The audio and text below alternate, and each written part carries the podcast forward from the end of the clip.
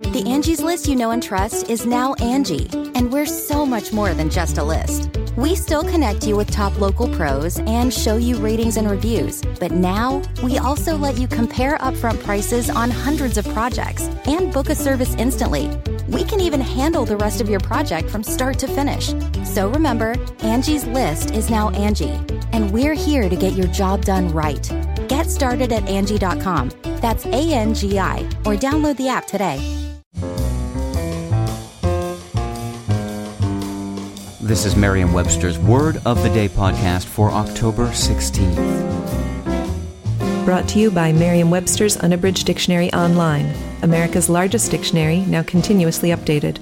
Learn more at merriam-websterunabridged.com. Today's word is tremulous, spelled T R E M U L O U S. Tremulous is an adjective that means characterized by or affected with trembling or tremors. It can also mean affected with timidity, timorous. Tremulous also means such as is or might be caused by nervousness or shakiness. Finally, tremulous can mean exceedingly sensitive, easily shaken or disordered. Here's the word used in a sentence. The piece begins with the tremulous tones of a violin coming from what sounds like a great distance. Do you suspect that the word tremulous must be closely related to tremble? If so, there's no need to be tremulous in voicing your suspicion.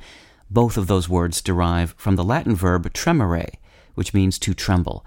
Some other English offspring of tremere are tremor, tremendous, temblor, another word for an earthquake, and tremolo, a term that describes a vibrating and quavering musical effect that was particularly popular for electric guitars and organs in the 1970s.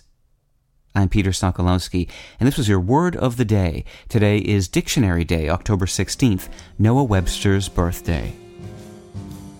Visit the new Merriam Webster Unabridged, America's most comprehensive online dictionary and the best source of current information about the English language.